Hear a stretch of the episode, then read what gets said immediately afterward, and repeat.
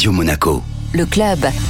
Chaque semaine, on se retrouve avec Guillaume Rose, directeur général exécutif du Monaco Economic Board, pour découvrir les acteurs de l'économie de la principauté de Monaco. Bonjour Guillaume. Bonjour Benjamin, et aujourd'hui un acteur très important. Il s'agit de la société Cruise Line, dont la marque est croisière.fr, qui emploie 200 personnes à Monaco, 300 personnes dans le monde, et puis qui fait quand même 200 millions d'euros de chiffre d'affaires annuel. J'ai avec moi son directeur général, Pierre Pellissier. Bonjour Pierre. Bonjour Guillaume. Alors Pierre, racontez-nous un petit peu l'histoire de croisière.fr. Croisière.fr, c'est un site internet, hein, bien sûr, évidemment. Donc, on est une société monégasque depuis 2005. On a surfé sur le marché de la croisière qui s'est énormément développé et qui continue à se développer. On a une crise un peu difficile avec le Covid sur les deux dernières années, mais le, marché se développe, le marché est extrêmement dynamique. Il y a beaucoup de bateaux neufs qui arrivent sur le marché et il y en a plus de 130 qui arrivent dans les 5-7 années qui viennent. Donc, on a un marché très très dynamique. Croisière.fr a surfé sur ce, sur ce dynamisme. On a beau produit. Je crois que c'est ça qui fait aussi le, succès de la société. C'est d'abord un produit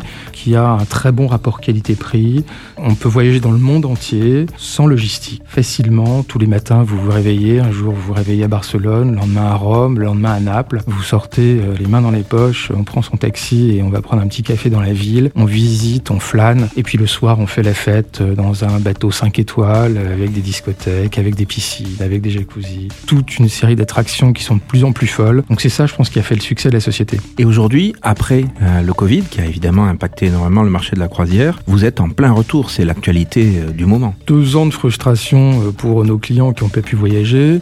ils ont envie de voyager, donc aujourd'hui, on a effectivement, on est en plein boom, on a beaucoup, beaucoup de clients qui veulent repartir. C'est très centré quand même sur la Méditerranée. Cette année, 80% de nos clients vont partir en Méditerranée.